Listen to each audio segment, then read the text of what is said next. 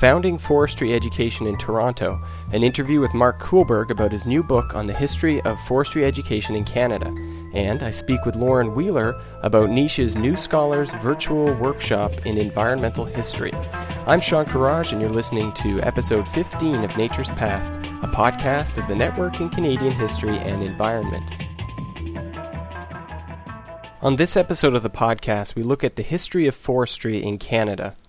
Forest history has a prominent place in Canadian historiography, with landmark texts including Arthur Lower's The North American Assault on the Canadian Forest, Viv Nellis's The Politics of Development, Graham Wynne's Timber Colony, and Peter Gillis and Thomas Roach's Lost Initiatives, just to name a few.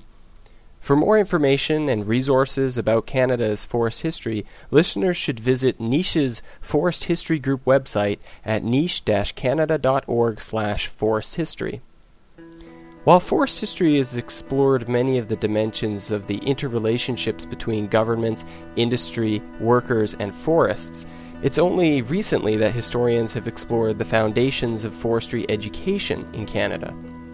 In 1907, the University of Toronto opened Canada's first forestry school to undergraduate students.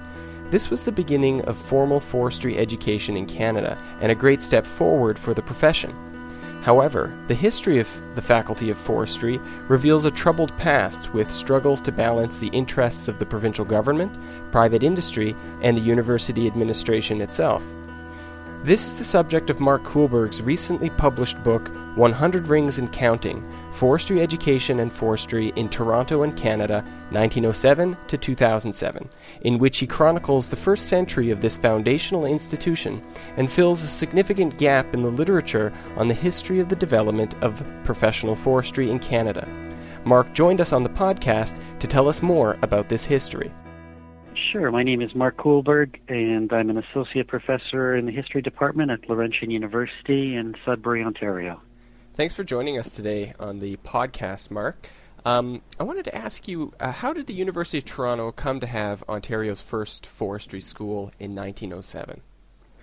I would just clarify, too, that it was the country's first forestry school. So it was actually Canada's first forestry school when it was established in 1907. And this, I should stress as well that the development wasn't a reflection of the university's dedication to or belief in forestry. Rather, it seems the evidence suggests that it was more about the ego of the university's president at the time, whose name was James Loudon. And it made sense for Queen's University in Kingston to be the institution that would host the forestry school. Mm-hmm. Beginning in the 1890s, it had begun a dialogue with the major forester in the United States about how to start a forestry school, and in fact, in the early 1900s, the Ontario government passed legislation that authorized Queen's to establish the forestry school. But then around 1902, James Loudon intervened, and he was intensely jealous that his rival, the university in Kingston, was going to acquire this school.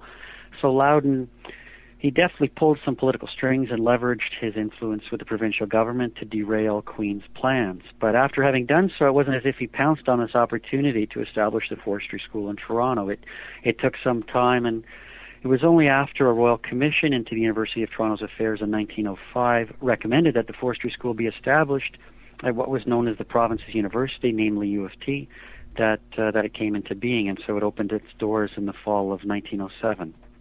So the impression I get from the opening chapters of your book is that the University of Toronto and the province of Ontario had a hesitant commitment to establishing this school? Yeah, it was almost, we will if you force us to, or you know, if we have to, okay, we'll do it. But then once the university established the forestry school, both the attitude of both the province, the provincial government, and the university, they certainly, I would say it was rare that they embraced the forestry school and really said, "This is something that's going to be we're going to invest a lot of resources into." It never seemed to fully be embraced. It still hasn't been, I don't think. And it almost seems to have been forced upon the university at the time, and the province, for that matter. I should stress as well, the government wasn't really keen to see a forestry school because that would start to have an impact on how it managed its woodlands, and I don't think it was keen to see that happen. Well, that raises another question I wanted to ask you. What, in its early years, what kind of impact did the Faculty of Forestry at U of T have on the forestry profession and forestry education in Canada? Well, the short answer is, I think, not much. You could count on your hand, or both hands, I guess, the number of foresters in Canada in the early 20th century. And there was definitely growing public interest in forest conservation, but I would argue that there was little support for practicing the message that professional foresters were preaching. And just to consider the context, just to back up a bit, society valued doctors at that time because they had proven the efficacy of their work, and the same with other professions, such as, say, engineers or dentists. Mm-hmm. But for foresters in the early 1900s, there was no proof that their work was worthwhile or even necessary in a country in which it was widely believed that the forests were so large that they were virtually inexhaustible. So for the most part, foresters during the faculty's early years, they spent most of their time waging a public relations campaign to convince Canadians that their work, the work of foresters, was indeed desirable and needed. And maybe the best example of the challenges that they faced would be the Ontario government's attitude towards professional foresters for the first roughly 12 years of its existence, during the forestry school's first 12 years. The forestry school had been established to provide the government with the expertise to manage its tens of thousands of square miles of crown forests in the best long-term interests of Ontarians. And, during the first few decades of the 20th century, the Ontario government boasted that it was actually doing a good job of managing these resources. But in reality, Ontario, or at least the politicians, sought to use the woodlands they controlled for political reasons, rewarding friends and punishing enemies. And the government hired only one of the faculty's graduates prior to 1919, and that was a period during which nearly 60 students graduated from the program. And I think that's a telling sign of the government's interest in forestry. Only after World War I does the University of Toronto the Faculty of Forestry, begin to exercise major influence over developments in this field. During the interwar years, or that 1920s decade at least, many pulp and paper firms hired its graduates in large numbers, and some of them were actually able to implement bona fide silvicultural programs. Mm-hmm. In Ontario, for example, Spanish River Canada is actually its largest newsprint producer after the First World War. It began managing its timberlands on a sustained yield basis and supplementing the natural regeneration it was getting in its cutovers with a substantial tree planting program. And if you look at the persons who were carrying out the work in the field, they were University of Toronto graduates by and large. So, it took some time for the forestry students to actually, or the faculty, to start having an impact. And this is an interesting problem that you point out early on in the book, and I think it's something that's common in Canadian environmental history, that Crown ownership of natural resources didn't necessarily lead to a more activist conservation program on the part of the provincial government, in this case in Ontario. Yeah, and that's something that foreigners couldn't get their heads around.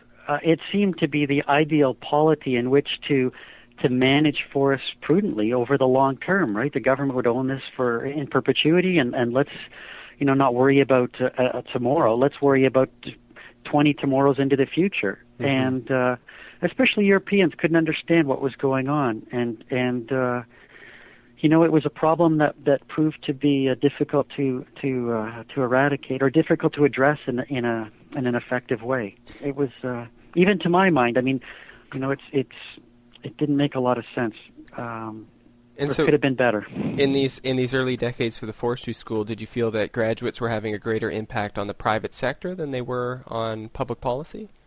It seemed to be that way, that's for sure. And I shouldn't say, that there was no impact, right, from these foresters. Right, they were hired in large numbers by the Dominion Forest Service, and so they were doing important work in other parts of the country, but when you consider the raison d'etre for the forestry school in the first place, it's ironic that the government basically turned a deaf ear and a blind eye to it, right, and didn't really want to know about some of the ideas that were emanating from it.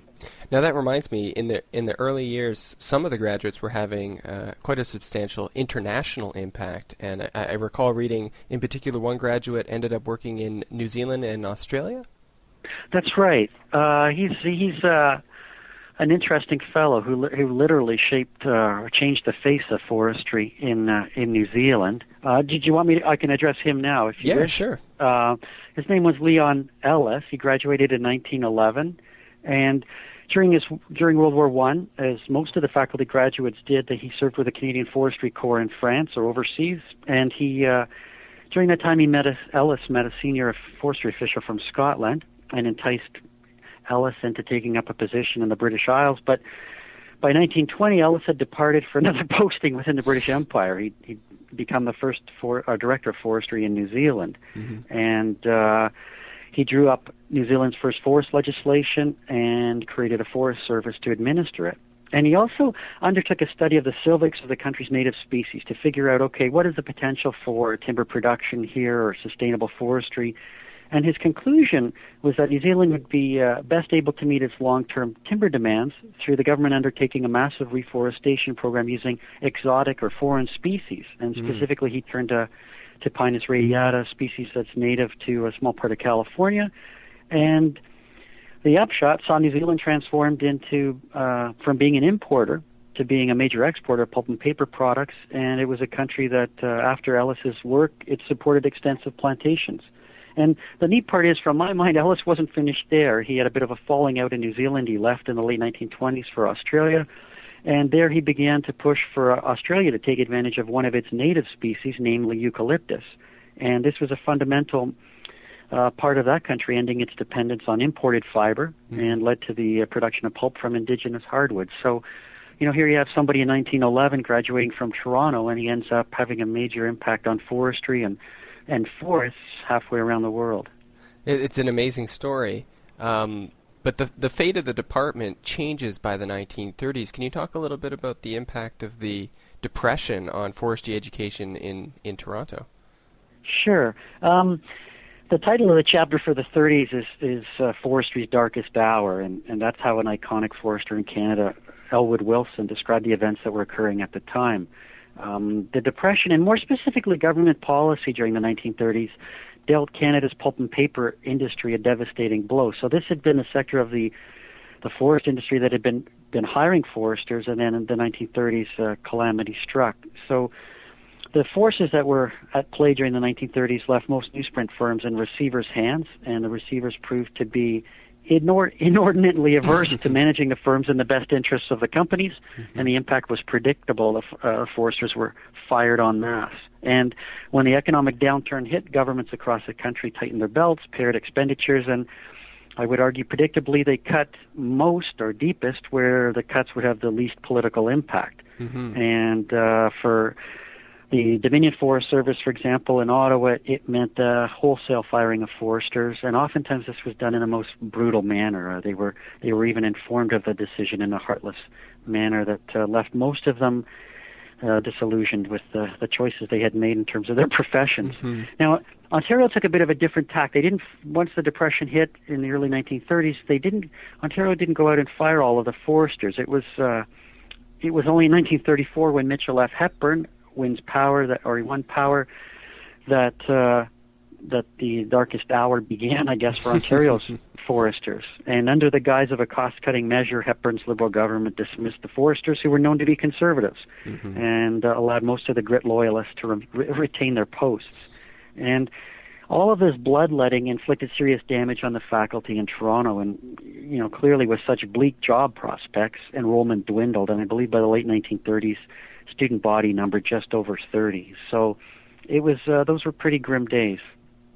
And this all happened during the term of Dean Howe, is that correct? That's right. So by the end of the Second World War, then, the Faculty of Forestry starts to see some bigger transformations in terms of public environmental attitudes toward the province's woodlands. What sort of impact did this have on the faculty's programs? Yeah, that's a great question. In terms of the dynamics, as you know from your work in this field, there were many new forces after the war that began to influence events in the woods. I mean, growing affluence and leisure time, the car culture, et cetera, all of those things in North America led to an increased demand for natural areas in which urbanites could enjoy recreational pursuits. And similarly, there arose a belief in the need to, or strong belief in the need to preserve and not simply conserve nature. and this was most often expressed in the woods by those who began arguing that certain woodlands were more valuable for their aesthetic and ecological qualities and their timber values. And naturally, this would create conflict between foresters and those who believed in these other causes. Mm-hmm. And I should stress also that there was a bit of an irony that marked this turn of events, because for years, or for decades really, I guess, the forest had been these ecological prophets, I would suggest, wandering in the wilderness, preaching this message of sustainable development, but the citizenry was largely deaf to the message. And if you look back in the faculty's history, its graduates were the ones who, you know, in the 20s and 30s were arguing that wastelands in southern Ontario should be reforested in an effort to conserve watersheds and restore animal habitat. And you know, the same dynamic was at work with the foresters' relationship with the Ontario government. They literally begged the politicians to invest in prudent forest management. So in many respects, like I said, these foresters were the first voices crying out for what would become known as the environmental movement, long before that phrase had really been coined. Mm-hmm. But the problem with the faculty's response to the changes after the war was that its attempt to respond to them, it really didn't occur quickly enough or dramatically enough.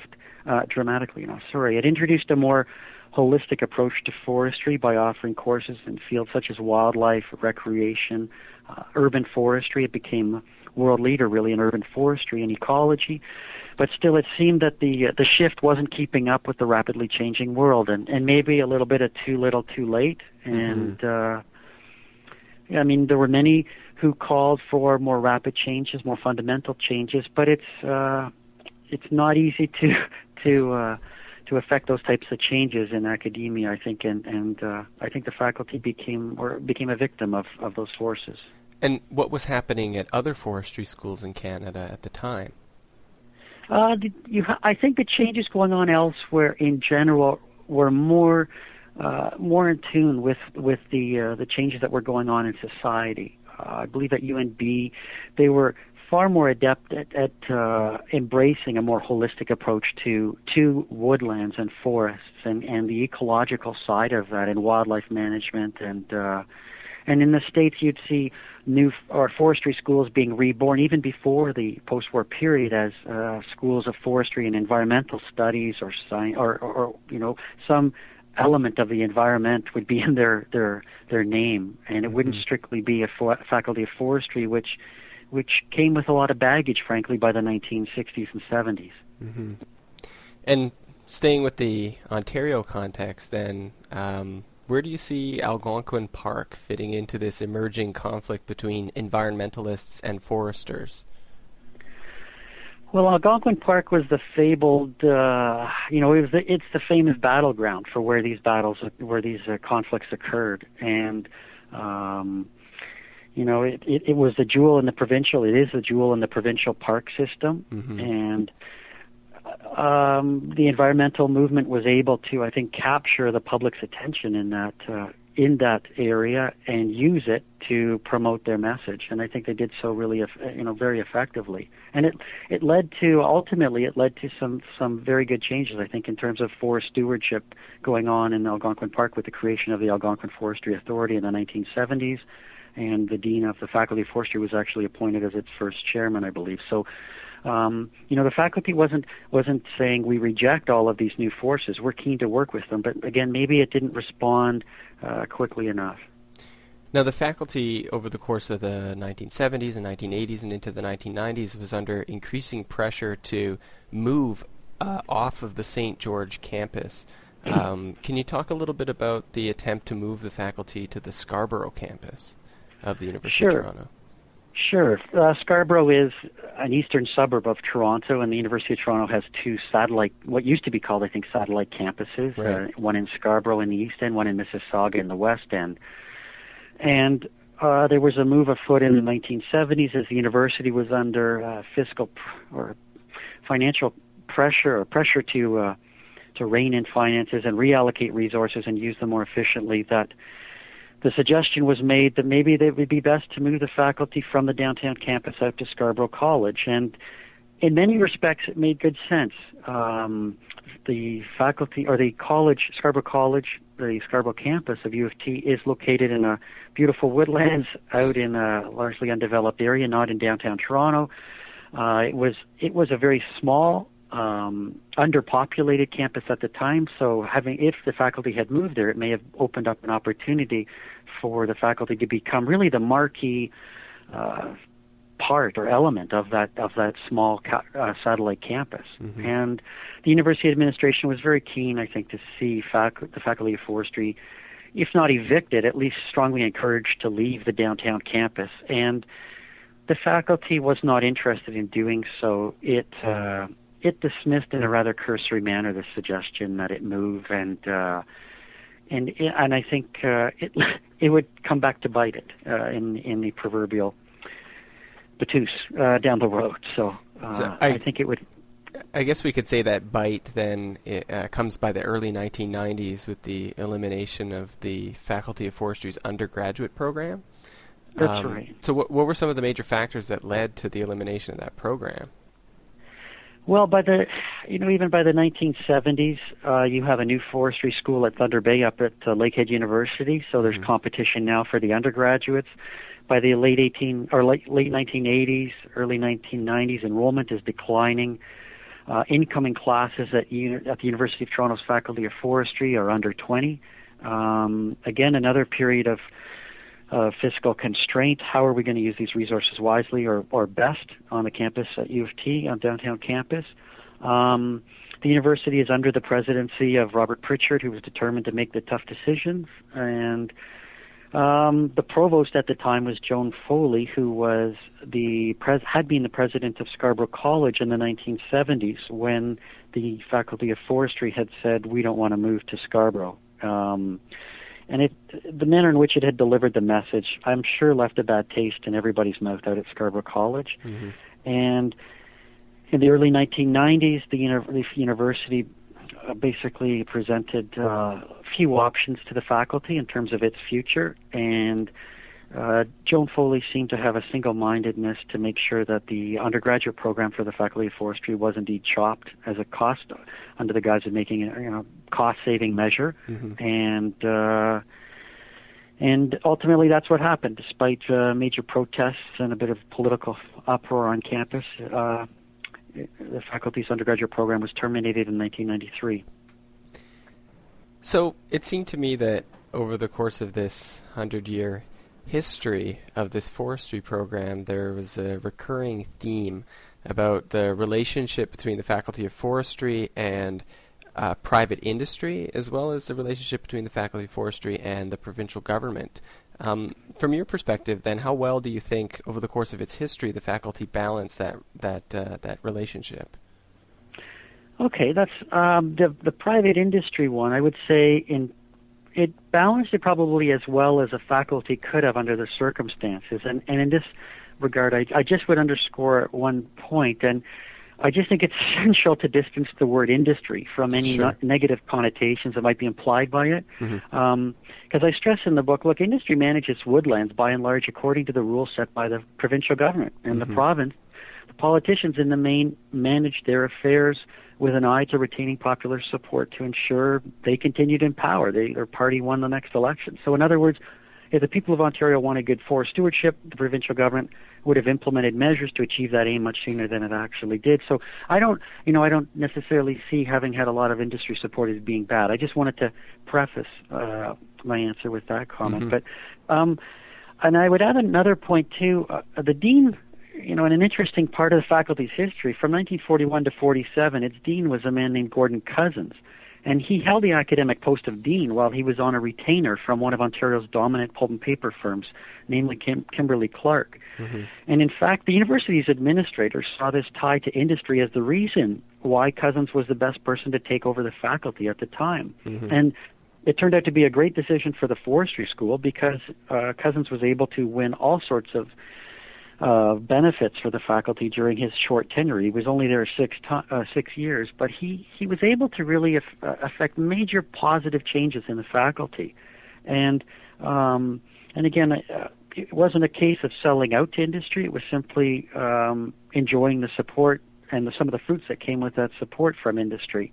And Kimberly-Clark was a firm that was far ahead of the curve in terms of forest management. After World War II, it began of its own initiative and with its own money a silvicultural program that involved reforesting its cutovers. Long before, this was 2 decades before the government actually mandated that this ought to occur. And so, you know, I see the faculty as having done a relatively good job of balancing its relationship with private industry, and when there was an occasion to capitalize on industry's support, I think it did a good job of doing so. Mm-hmm. But in terms of the government, in terms of dealing with the government, I would say its relations with the government were, its record in that regard was far spottier. It was far poorer. Its first dean, for example, the Auguste Bernardi Fernau, whose term ran from 1907 to 1919. He couldn't help but raise the hackles of the province's politicians, and in fact, he openly admitted that this was ultimately one of his goals. He thought this was one of the ways you could badger the politicians into investing in forest management and taking the forestry message more seriously, but just keep speaking out and criticizing them. And he didn't realize he was biting his nose to spite his face, because the politicians would write to the dean or the president of the university and say, the president of the university, and they would say, you know, silence this guy. We don't want to hear about it. Mm-hmm. So his successor, and just to continue that thread for a minute, his successor, C.D. Howe, whose term ran from 1919 to 1941, he takes a diametric approach. He says, okay, Fernau kept speaking out, and during his 12 years in power, the government only hired one of our foresters. Clearly, this was not effective. So the new rule, it was an unwritten rule, it was no speaking out. You never criticize publicly the government's policy or lack thereof. Even if it's the most anemic thing you've ever seen, you do not speak out. And the depth of his commitment to that mantra was he demonstrated in the early 1930s, when he ultimately, you know, he pulled the trigger on firing one of his colleagues who couldn't take it anymore, and who had spoken out and who'd broken ranks. Mm-hmm. And he fired a gentleman named W. N. Millar, who was his colleague of, practically 15, 16, 17 years. And he fired him in a rather ruthless manner at the depths of the Depression, and Millar left his post at U of T and died shortly thereafter of a heart attack in the States, where he was able to pick up work. He was an American. Mm-hmm. And so there's, you know, it was clear that the faculty wasn't doing a very good job, I don't think anyways. Howe's approach was no better than Fernau's. It basically had, I think, the same end. Foresters were hired by the province, but they weren't actually practicing forestry. They were just spotting forest fires and helping to put them out, or they weren't really managing woodlands. So, you know, during the pre-war period, World War II period, it wasn't a very harmonious relationship, and frankly, thereafter there were also some major bumps in the road as well. Yeah, it seemed like over the course of the history of the Faculty of Forestry, there was an element of political relations to manage in terms of the relationship between the faculty and the provincial government, although that seems to wane over the course of the narrative that you tell, especially in the post-war period, that the interconnections between the province and the faculty become less direct over time? Yeah, it seems, I mean, it just seems to be a function of a burgeoning population and, you know, society's growth, but there were far fewer of those really, you know, those personal contacts. I mean, some of the deans were very well connected to the politicians, but the lines weren't as tight, I don't think. Yeah. And also with the advent of a second forestry school, the faculty in Toronto wasn't the only voice for forestry in the province, so that had an impact as well. So I wanted to ask you, as a historian, what were some of the major challenges of writing the history of this institution? Oh, that's a great... well, you know, I must stress, now that you've, you know, this question, because one factor made writing this history a privilege, and truly a privilege, was the editorial freedom I was given. The faculty's book committee reviewed my chapters as I wrote them in the book upon its completion, and never once did its members ask that I alter the arguments I presented. Mm-hmm. And to me, I felt so privileged to be able to write with that type of freedom. And I was also given complete access to sources, and many of those sources had never been used before. So that was one of the positives. But in terms of challenges, you know, the evidence, I think a good historian allows the evidence to speak instead of trying to be cherry pick evidence to make the case that I had come to the evidence with. And so in the evidence I came across forced me to rethink some of the views I had previously held on some of the persons and events about which I wrote in the book. And I would also say it's a challenge to write history. I've written a lot about the 20s and the 30s and maybe up into the 50s, but when you get into the 90s and or 70s, 80s, 90s, and 2000s, you're writing about living persons, and some of whom you know and some of whom you deal with in a professional setting. And as a result, I think there's some... I don't think you back down from expressing your views based upon the evidence at which you've looked, but I think there's maybe more pressure, but you think twice about how you express your views, and also to be diplomatic in doing so. And that was a challenge too, because ultimately I think I wrote what I thought was as accurate in history as possible of the faculty, and it means that some people get painted in brighter colors than others. Well, I think readers will get a lot out of this book. Researchers and students and instructors in environmental history, and especially in forest history, should definitely pick up a copy and take a look. This is obviously a foundational institution in forest history, Canadian forest history, and this book fills in a pretty substantial gap, I think, in the literature. So I definitely encourage readers to pick up a copy of 100 Rings and Counting, Forestry Education and Forestry in Toronto and Canada, 1907 to 2007. Mark, I want to thank you for joining us today. Well, thank you very much. It's been a pleasure. Traveling to history conferences and workshops can be expensive and complicated.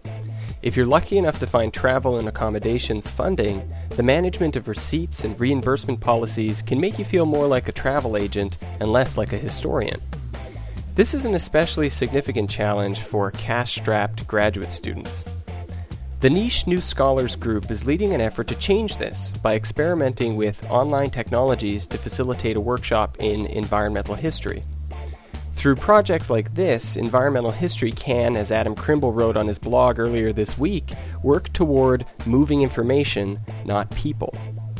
Place and Placelessness is a virtual environmental history workshop for graduate students in Canada and around the world whose research addresses, complicates, or illustrates the local, regional, and transnational ecologies that bind us together.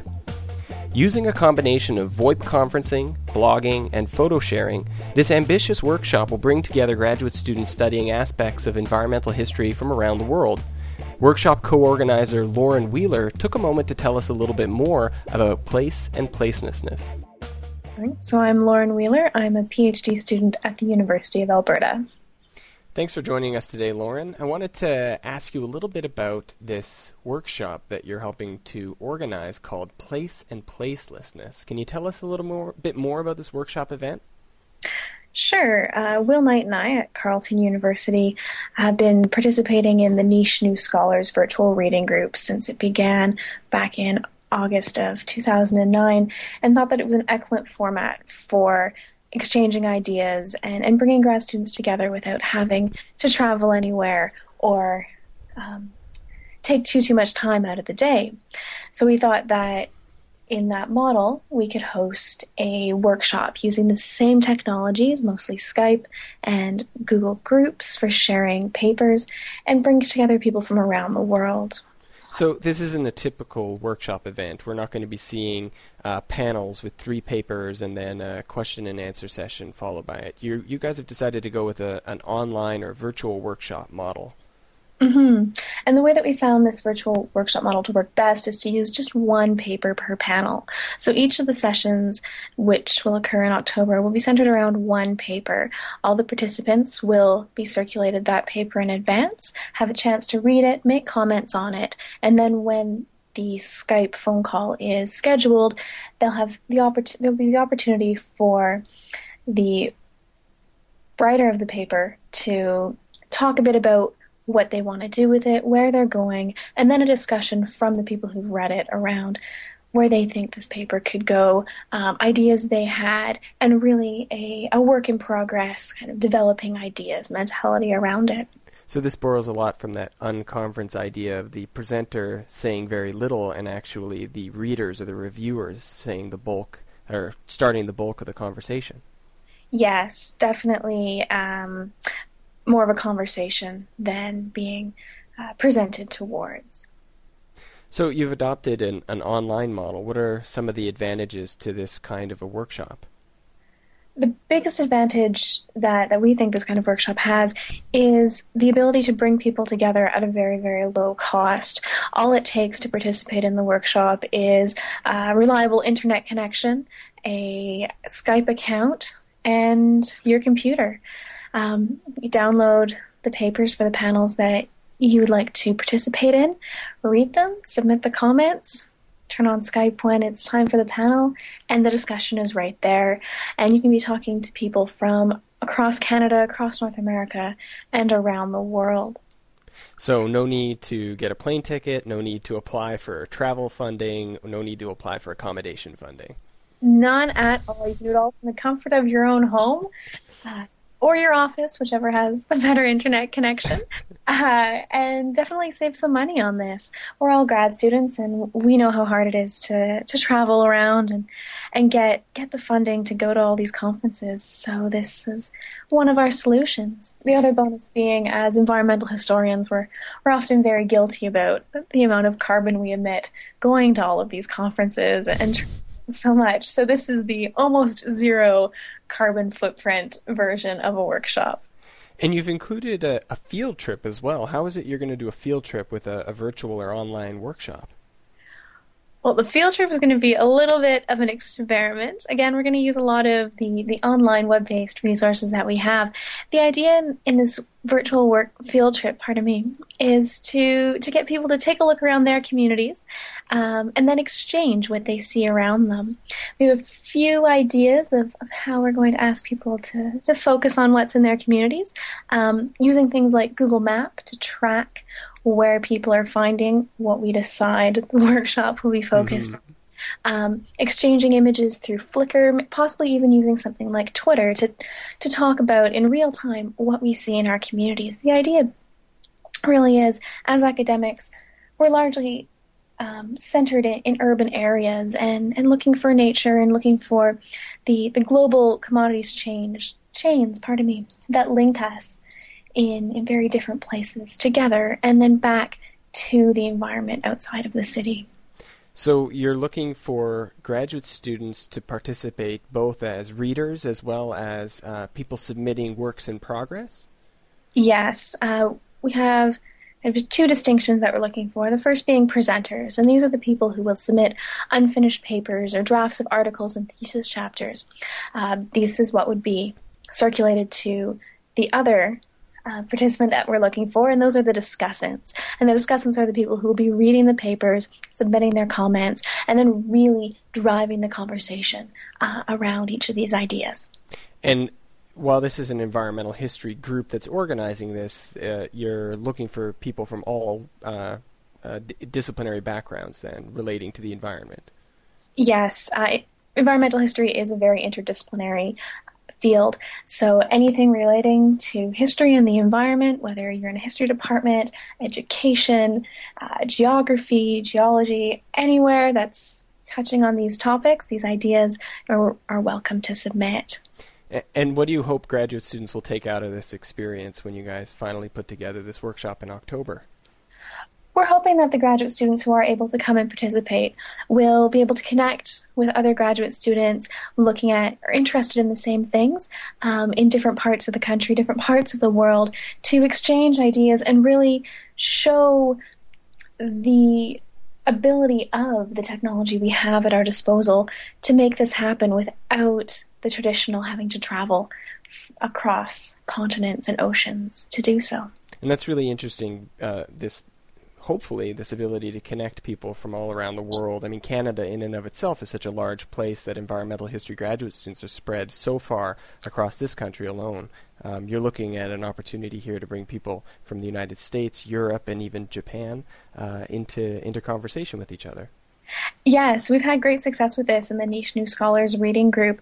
Regularly, our conversations there include people from Japan, from England, from everywhere from Vancouver out into Ottawa, Montreal, here in Edmonton, you name it. We've had people talking from there. So it's been a really really great experience getting to talk to people a bit more and doing it all without having to leave your home base.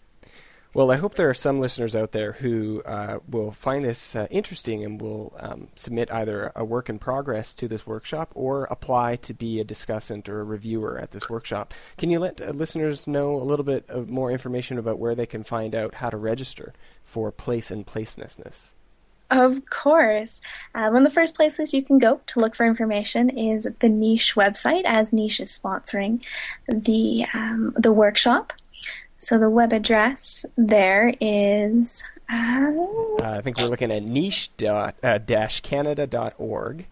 Thanks. The other place you can go is a web page / blog, which Will and I have set up to disseminate information about the conference. It is virtualeh.wordpress.com.